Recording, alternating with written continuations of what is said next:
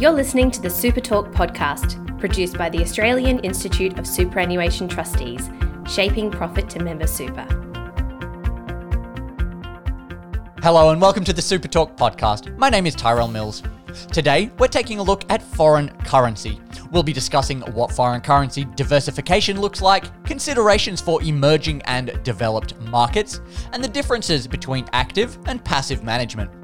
I certainly couldn't do it on my own, so today we have Adam Kibble, investment specialist from Insight Investments, to provide his insights on moving towards a perfect currency solution. A little bit more on that later. Uh, we also discuss how active management of foreign currency investment can provide a liquidity solution for superannuation funds, particularly relevant given the wider discussions of liquidity in light of the temporary early release of superannuation scheme. Yes, and with us today, Adam Kibble, investment specialist from Insight Investment. Uh, Adam, how are you? Um, I'm well, Tyrell. How are you? Tracking all right. Um, where, whereabouts are you based, Adam? Are you in Are you in Sydney or are you a Melbourneite in lockdown right now? We're in Sydney, so um, I'm working from home and have been since about March. Ah, okay. Um, a little while since you've seen co-workers. Yeah, we've got together a couple of times generally it's mostly on uh, video links.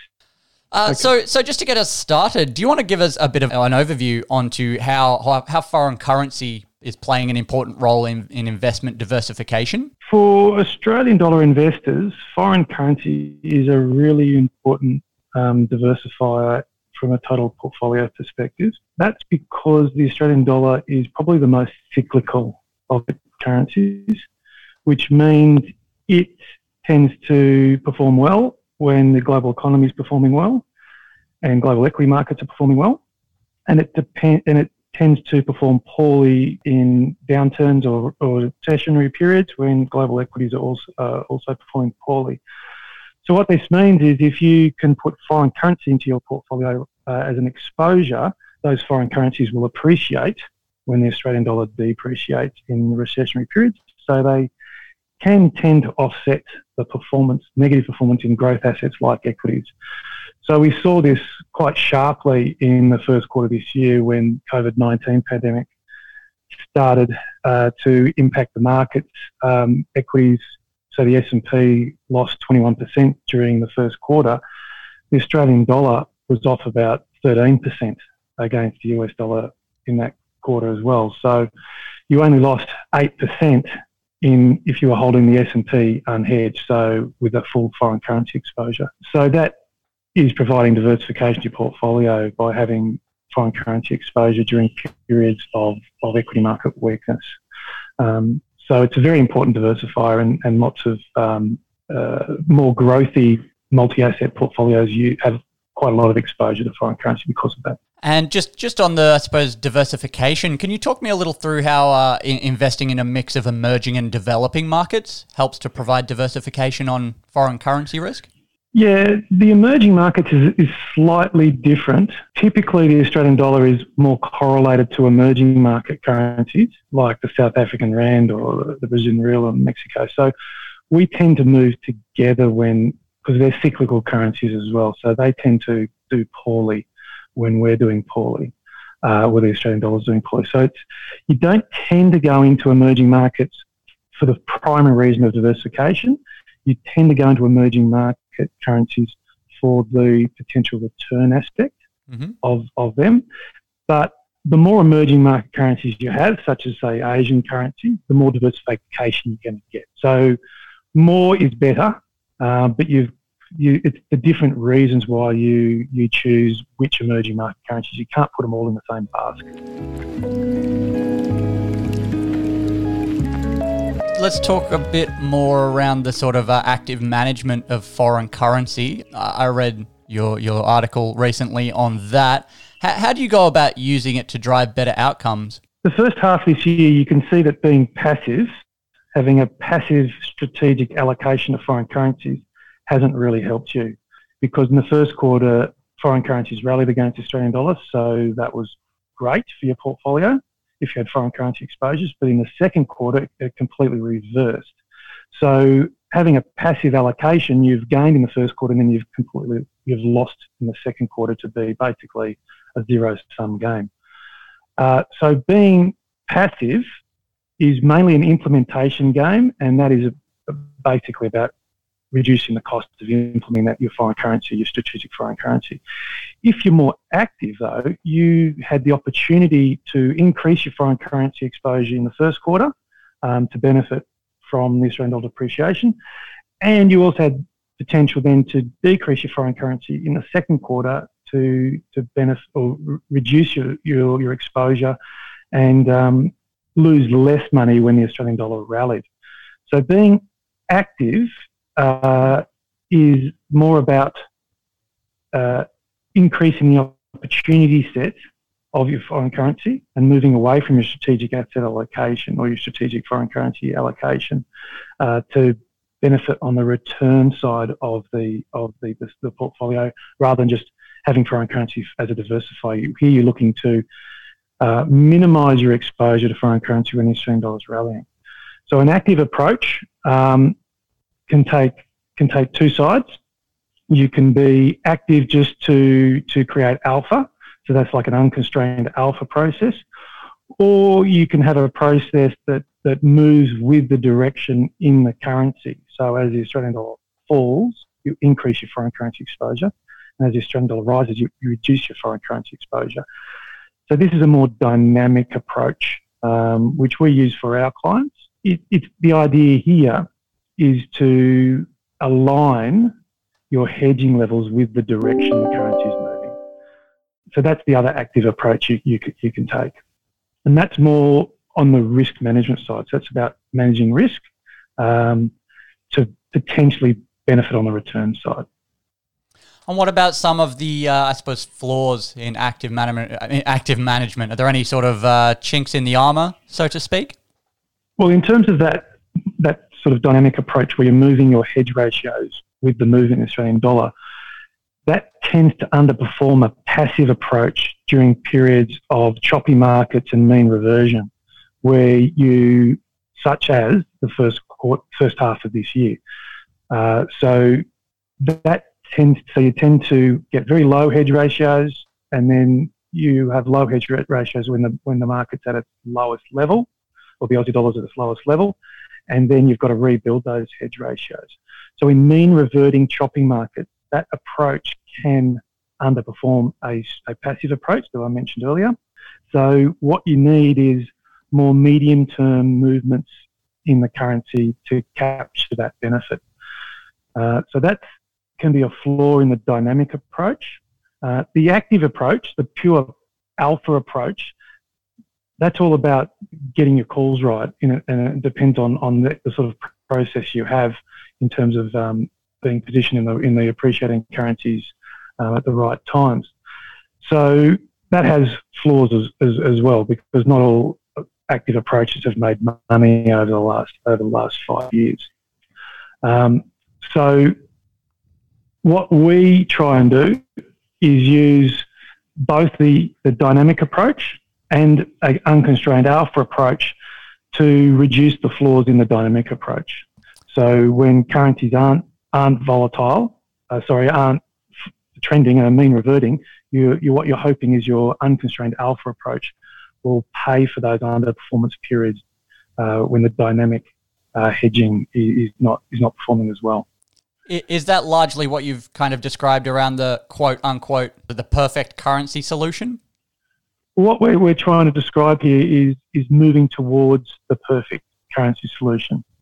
The ideal position is to be uh, unhedged, completely unhedged when foreign currencies are appreciating, and to be completely hedged when foreign currencies are depreciating. The dynamic approach, that asymmetry, that creating that asymmetry, um, moves you towards that and that's the ideal. But you need the, the, the currency movements to be considerable to gain a benefit. Um, when currencies don't move much, when the, the currency risk is low, so the difference between the unhedged and the fully hedged return is very similar, that approach will, will, will underperform. So you, in using a purely dynamic approach, you need the currency, the Aussie dollar, to move a long way in either direction. what we do is we allocate some of our risk to an unconstrained alpha program that's trying to generate returns all the time, no matter what the environment is, the currency environment is. And the idea is this um, extra return from the unconstrained alpha pays for the cost of asymmetry. So when the currencies aren't moving or mean reverting, you've got some alpha to pay for the cost of creating that asymmetry. And that will get you closer to that ideal outcome of being fully hedged when foreign currencies are depreciating and unhedged when they're appreciating. So it, it's very difficult to get to the the perfect solution, but what we're trying to do is create the structure to move you towards that ideal outcome. And, and the important bit is figuring out how much to allocate to alpha and how much to allocate to asymmetry, how much risk to allocate to both strategies.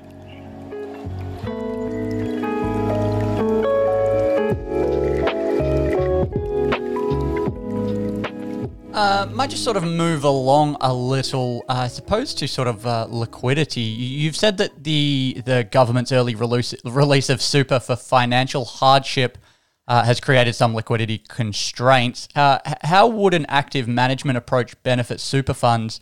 Uh, as well, just to, for a bit of context, I, I, suppose just in recent days we found out that the early release measures will be extended towards the end of the year, and at the same time, Treasury greatly revising their their expectations for what that that amount taken out of super is going to be. So this is a particularly timely question. How uh, and I had just yeah. to, just to restate, yeah, how, how would that active management approach sort of benefit around here? Well, let, let, just one step back. The the issue for a lot of the super funds early this year was the timing of that.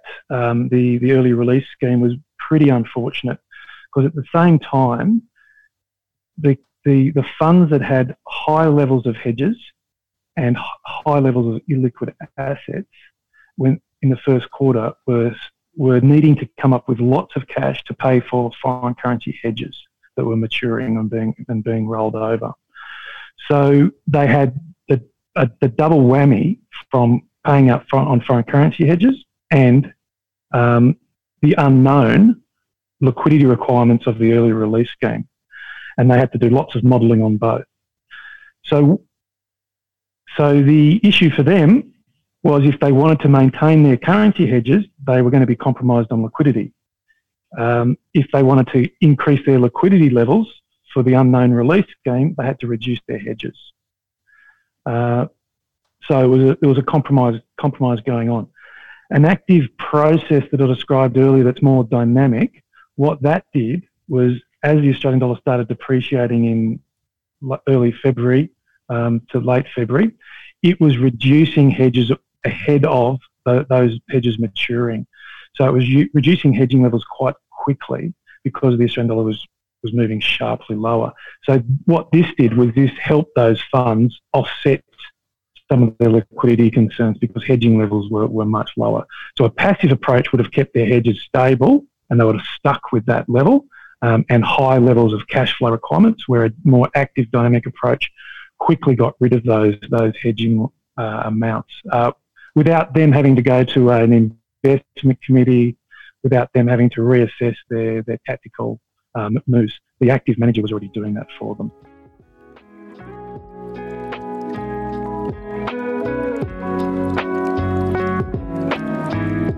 Just finally, uh, I would have thought that geopolitical risk would have had uh, a bit of a bearing on foreign currency investment. Uh, you say it's a little more indirect than that. Can you can you explain a little bit out in terms of uh, the geopolitical risk?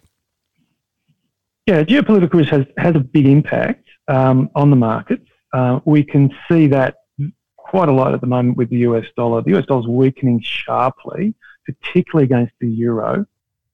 Um, now, what's happening here is there's positive geopolitical developments on the European side and there's negative geopolitical developments on the on the US dollar side. So that's pushing the US the US dollar to its weakest level in, in quite some time. Uh, the risk on the US dollar side is their response to COVID 19 has been particularly poor, um, and we've got an election coming up, um, which looks like you know the, the, the polls look uh, like Trump won't get get back in. So that's the negative on, on their side. The positive on the European side is they've finally been able to get together a fiscal package um, that's, that's, that's um, united across Europe. So the recovery package, where it's a common fiscal um, grant system. And that's the first time they've been able to do coordinated fiscal policy. So that's a very strong geopolitical um, positive positive to Europe. Um, the Australian dollar is doing really well on a geopolitical side because our government's been really stable. They've, they've, the state governments and the federal governments have got together in the national um, cabinet. They're making coordinated decisions. Um, it's just a much better environment in terms of attacking or, or, or, or being able to face COVID 19. So that's been a really strong positive for Australia, and the, and the economy will do relatively well because, because of that. Um, so geopolitical risks um, are prevalent and are important in currencies. Um, in terms of how we manage that, though, we're a quantitative investment manager in currencies, um, and those elements aren't quantitatively assessed. It's very difficult to make quantitative models around geopolitical risk. But what it does come through, it comes through indirectly through the alternative risk premiums that we're trying to capture in currencies. Um, so, for example, we've been short the US dollar um, and have done well very recently, and long the euro because the US dollar has been overvalued. So, on a valuation basis, we've been short.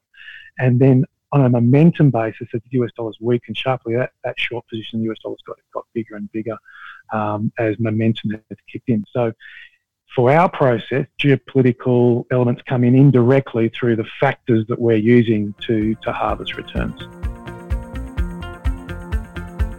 That's all for this edition of the Super Talk podcast. A big thank you for listening in, uh, and as well, a very big thank you for Adam Kibble from Insight Investments for his time. Until next time, bye for now.